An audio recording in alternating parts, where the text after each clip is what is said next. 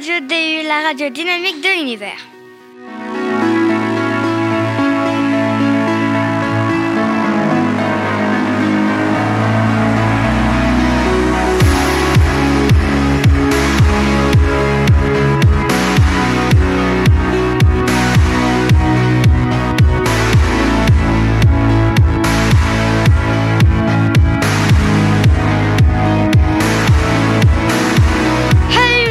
Ce quatrième numéro, nous avons de nouveaux chroniqueurs arrivés en force.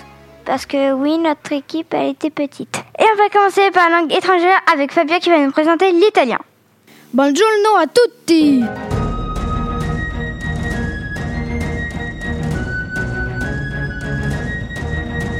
Si jamais vous avez prévu de passer quelques jours en Italie, vous aurez sans doute besoin de dire des mots de politesse. C'est assez simple. Donc pour dire bonj- bonjour, c'est buongiorno. Pour dire au revoir, c'est arrivederci. Ou tout simplement ciao. Pour dire s'il vous plaît, c'est per favore.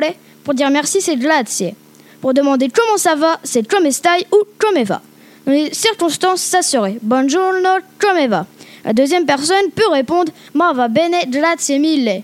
Mille ne veut pas dire mille comme beaucoup le pensent, enfin, du moins en français. En français, nous le traduirons par beaucoup, et en italien, ça veut dire mille et beaucoup.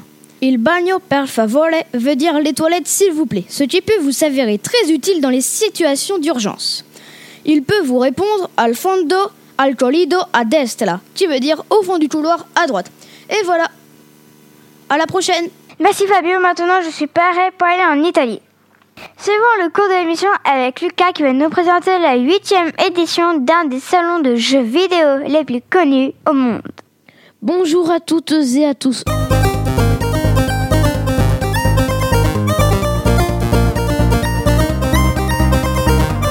Aujourd'hui, nous allons parler d'un événement qui a eu lieu à Paris en novembre 2017. Je vais bien sûr vous parler de la huitième édition de la Paris Games Week ou PGW. La Paris Games Week est l'un des salons de jeux vidéo les plus connus au monde. Elle vient de fêter sa huitième édition en novembre 2017.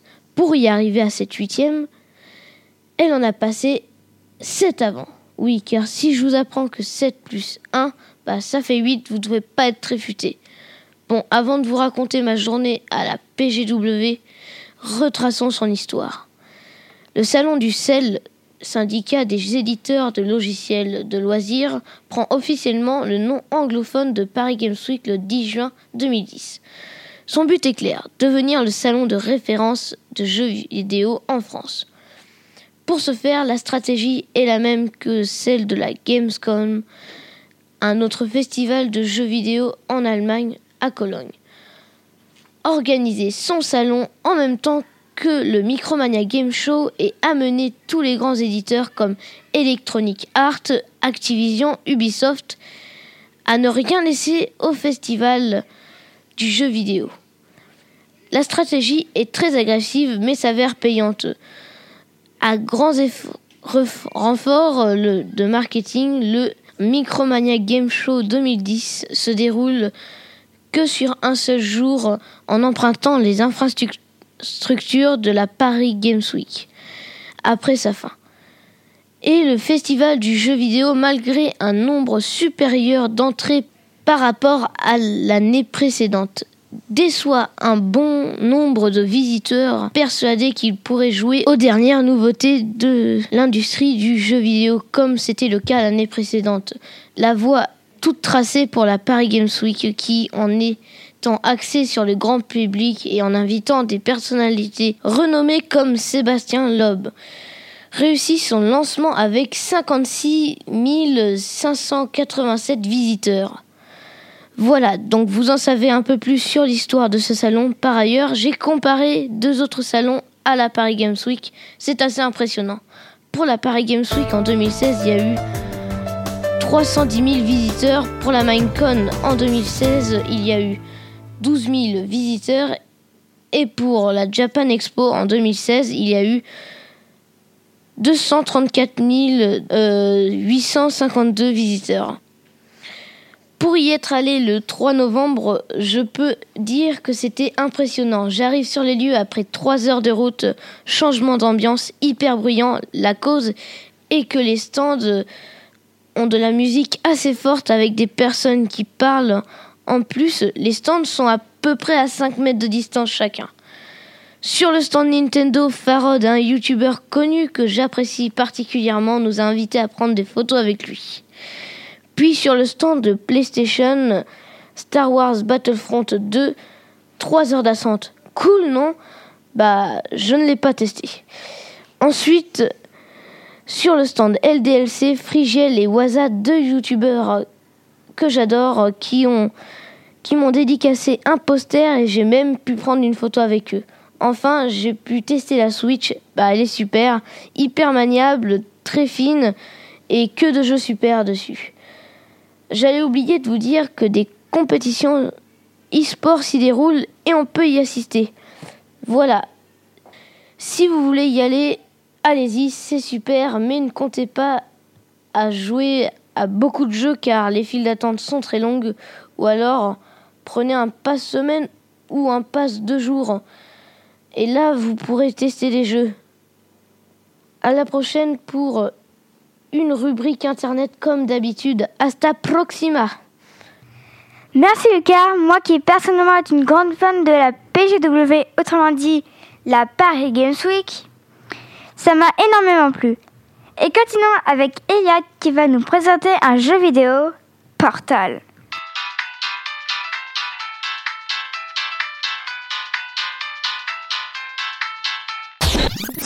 Hey, j'espère que vous avez passé de bonnes vacances. Ouais, car aujourd'hui je vous présente le jeu Portal, développé par Valve en 2007.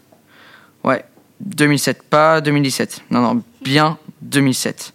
Pour vous faire une idée, j'avais 4 ans. Quand même. 2007, c'est l'année où est sorti le premier The Witcher, le premier Bioshock, le premier Assassin's Creed. Bref, beaucoup de franchises énormément de connues de nos jours. Mais pourtant, pas tant de gens connaissent Portal. Enfin, j'ai demandé à, une vingtaine de personnes si elles connaissaient Portal, et une seule d'entre elles m'a répondu que, en effet, elle connaissait de nom. Si je faisais la même chose pour The Witcher ou Bioshock, au moins la moitié m'aurait répondu oui, et ne parlons même pas d'Assassin's Creed.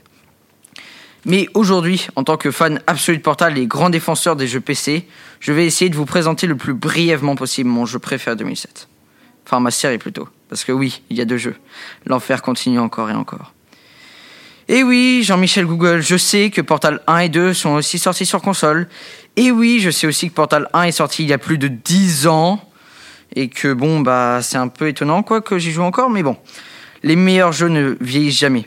Enfin, presque. Et si vous vous demandez, mais Jamy, qu'est-ce que c'est au final Portal?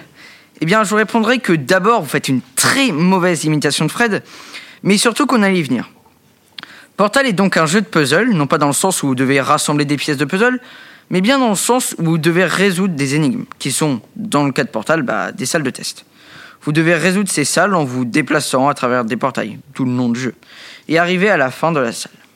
Simple. Oui, un gameplay assez simple en perspective, non? Eh bien justement, c'est là que Portal brille. Le gameplay, le game design, le level design, et oui, ce sont deux choses très différentes, attention, le voice acting, etc., sont si complémentaires, si bien accordés, si bien synchronisés, que le jeu arrive à vous aspirer dans l'histoire et dans l'univers d'Aperture Science. Aperture Science, c'est la société qui détient le laboratoire dans laquelle nous sommes littéralement enfermés. Les phases pendant lesquelles vous détruisez les tuyaux de transport à l'aide de roquettes, les moments où vous devez vous faufiler à travers des conduits d'aération, bref, tout dans ce jeu a été longuement pensé, testé, redesigné, repensé, retesté, etc pour vous faire vous sentir encore plus en contrôle. Et encore, je parle ici que de Portal 1. Vous ne pouvez pas imaginer à quel point le deuxième volet de cette saga est incroyable. Bref, après cette très longue introduction, car oui, c'était qu'une intro, passons aux choses sérieuses. Dans ce premier épisode, car oui, vu l'immensité de la série Portal, on va pas tout faire d'un coup, je suis pas malade non plus, trois pages de script quand même, faut peut-être pas abuser. On va voir comment Norbacular Drop, le bébé Portal, est passé au jeu qu'on connaît aujourd'hui va remonter dans le temps jusqu'en 2002 pour la fondation de Nuclear Monkey Software, un petit studio indé composé de 7 personnes. Le studio développait à l'époque un jeu s'appelant Narbaxer Drop, avec un magnifique accent anglais. Le jeu a eu un petit succès au sein de l'université dans laquelle le studio était basé et fut présenté lors d'une porte ouverte en novembre 2007. Parmi les personnes venant ce jour-là, il y eut Gabe Newell, un développeur mais surtout le cofondateur de Valve, ayant entre autres travaillé sur la série Half-Life. Peu après la porte ouverte, les développeurs de Nuclear Monkey Software fit euh, convoquer au bureau de Valve pour une autre démonstration. Mais cette fois-ci, tous les employés de Valve étaient présents. La pression quand même. Avant même que les développeurs du studio euh, Nuclear Monkey avaient fini leur démo, Gabe Newell les arrêta pour les embaucher directement. Et voilà, l'équipe qui a développé Portal venait de naître. Alors bien sûr, ils ne vont pas être les seuls à travailler sur le jeu, puisque l'équipe comprendra jusqu'à 12 employés, au maximum. Pendant deux ans, toute l'équipe travaillera, d'arrache-pied et le jeu passa par énormément, énormément de stades différents. Au début, euh, les portails n'étaient que des images de Superman, car euh, le système euh, n'était pas fini. Le système de vue à travers les portails n'était pas fini. C'est un peu difficile à expliquer comme ça, mais je vous promets, c'est incroyable. Peu après que ce système soit fini, donc, l'équipe commença à bosser sur la physique et les changements de gravité à travers ces fameux portails. C'était à l'époque très archaïque car les textures des chambres de test n'étaient qu'en fait que des anciennes textures d'Half-Life, un autre jeu de Valve, comme je vous dis. Une fois que la plupart de ces problèmes furent réglés, l'équipe s'attaqua enfin au design. Level design, game design, etc. ont été ce qui préoccupait le plus l'équipe. En effet, alors qu'au début du des tests, le jeu est plutôt un look sombre, principalement à cause du fait que bah, les devs avaient repris encore une fois pas mal de textures de Half-Life, comme par exemple les cubes, les boutons, le sol, etc. Une fois que le design global fut fini, les level designers purent affiner leur travail. À partir de là, les tests étaient extrêmement fréquents. Environ une dizaine de tests par jour. Pour pouvoir raconter du mieux possible l'histoire d'Aperture Science. Mais aussi pour apprendre facilement et le plus naturellement possible aux joueurs comment se servir de son portal gun et de la mécanique des portails du coup. Comment utiliser cette magnifique loi de la thermodynamique qui est la conservation d'énergie, permettant de sauter dans un portal en dessous de vous pour pouvoir vous propulser dans la direction de l'autre portal? Ouais, je sais, c'est super abstrait quand on n'a pas joué au jeu, mais c'est aussi pour ça que vous devez acheter Portal. Sans blague, ce jeu est une perle de level design. C'est d'ailleurs très intéressant d'entendre les devs, les level designers, les écrivains, etc. parler du développement du jeu. De quoi on parlait déjà? Ah oui, level design. Une fois que le level design fut fini, il fut encore, il encore optimiser le jeu, faire les voix des personnages. D'ailleurs, l'antagoniste GLaDOS, abréviation pour Genetic Lifeform and Disk Operating System, passa par pas mal de phases différentes. D'abord juste un espèce de cube qui tirait des boules d'énergie. Elle évolua, elle évolua peu à peu vers un robot plus perfectionné, plus imposant. D'ailleurs, ça doit être un de mes personnages préférés, très robotique et froid au début, presque automatique. Elle montre peu à peu ses émotions, étant de plus en plus sarcastique, jouant avec les mots pour nous manipuler, venant même à nous mentir. C'est un personnage avec énormément de profondeur que l'on découvrira bien plus dans Portal 2. Mais je m'égare, et cette chronique ne devient que trop longue. Trois pages de script, comme je vous l'ai dit. Nous sommes maintenant arrivés en 2007. Le jeu est vendu dans l'Orange Box, un bundle, un bundle Steam comprenant Half-Life 2, épisode 1 et 2, Team Fortress 2, ainsi que notre bien-aimé Portal. Et voilà, c'est tout pour moi aujourd'hui. Dans le deuxième épisode, on, parlera du second opus de cette saga, Portal 2. Bref, si je devais donner deux arguments pour vous faire acheter ce jeu, si ma chronique n'était pas assez, ce serait un gameplay juste unique avec une bonne dose d'humour et d'ironie, mais aussi et surtout une très très bonne leçon de game design et de level design, avec des personnages magnifiquement écrits. Portal 1 est donc disponible sur PC, macOS, Linux, Xbox 360 et PS3. Bref, je vous retrouve la prochaine fois pour la suite. Bye Merci Elliot. Je pense que les amateurs de jeux vidéo aimeront sur mon portal. Et pour les fans de l'équipe de foot PSG, Marine sera votre guide. Bonjour.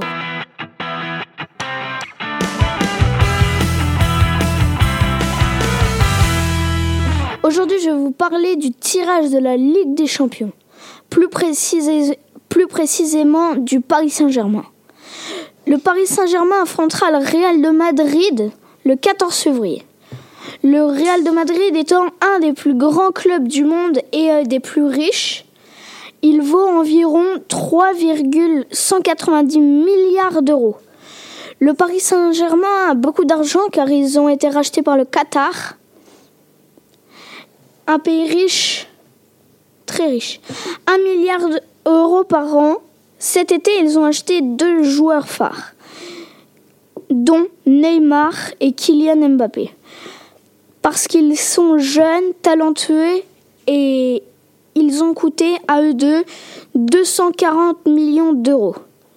Ils ont vendu Matuidi à la Juventus pour 35 millions d'euros.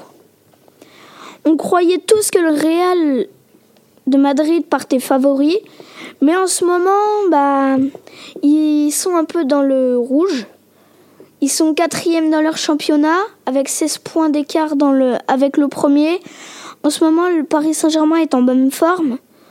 L'entraîneur du Real de Madrid, Zinedine Zidane, a dit que le championnat n'était pas leur priorité, mais que le Paris Saint-Germain n'allait pas être un adversaire facile.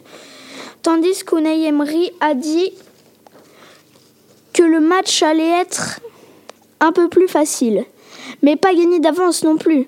Les joueurs comme Alphonse Areola, le gardien du Paris Saint-Germain, a dit que Kevin Trapp, plus expérimenté, deuxième gardien, devrait être dans les buts. Mon opinion, c'est que ça va être un match très serré, comme il y a deux matchs. On a des infos pour le premier match, mais pour le deuxième, on n'en a pas du tout. Au revoir. Merci Marvin. Même moi qui ne m'intéresse pas vraiment à l'équipe de foot PSG, autrement dit Paris Saint-Germain, j'y trouve ça très intéressant.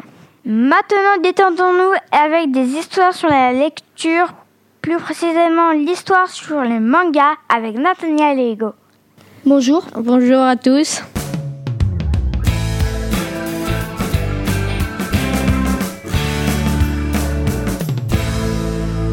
Aujourd'hui, on va vous parler des mangas.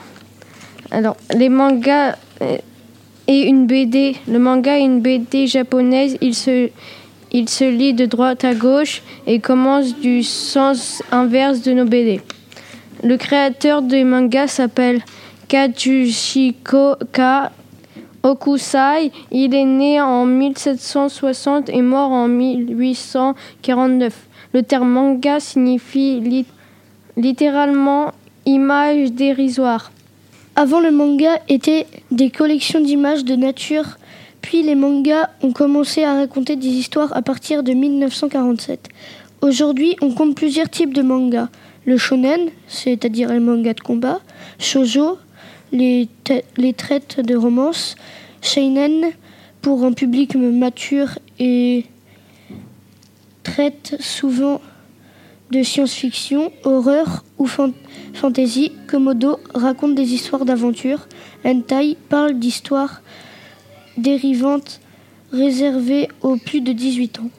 Le classement des mangas les plus populaires est One Piece, Enshiro, Odo, Shonen, Dragon Ball, Akira Toriyama, Shonen, Naruto, Masashi Kishimoto Shonen. Ce sont souvent les mangas de combat. Euh, merci d'avoir écouté. À la prochaine. Merci les gars, ça nous a fait un résumé. On se retrouve pour la prochaine émission. Ciao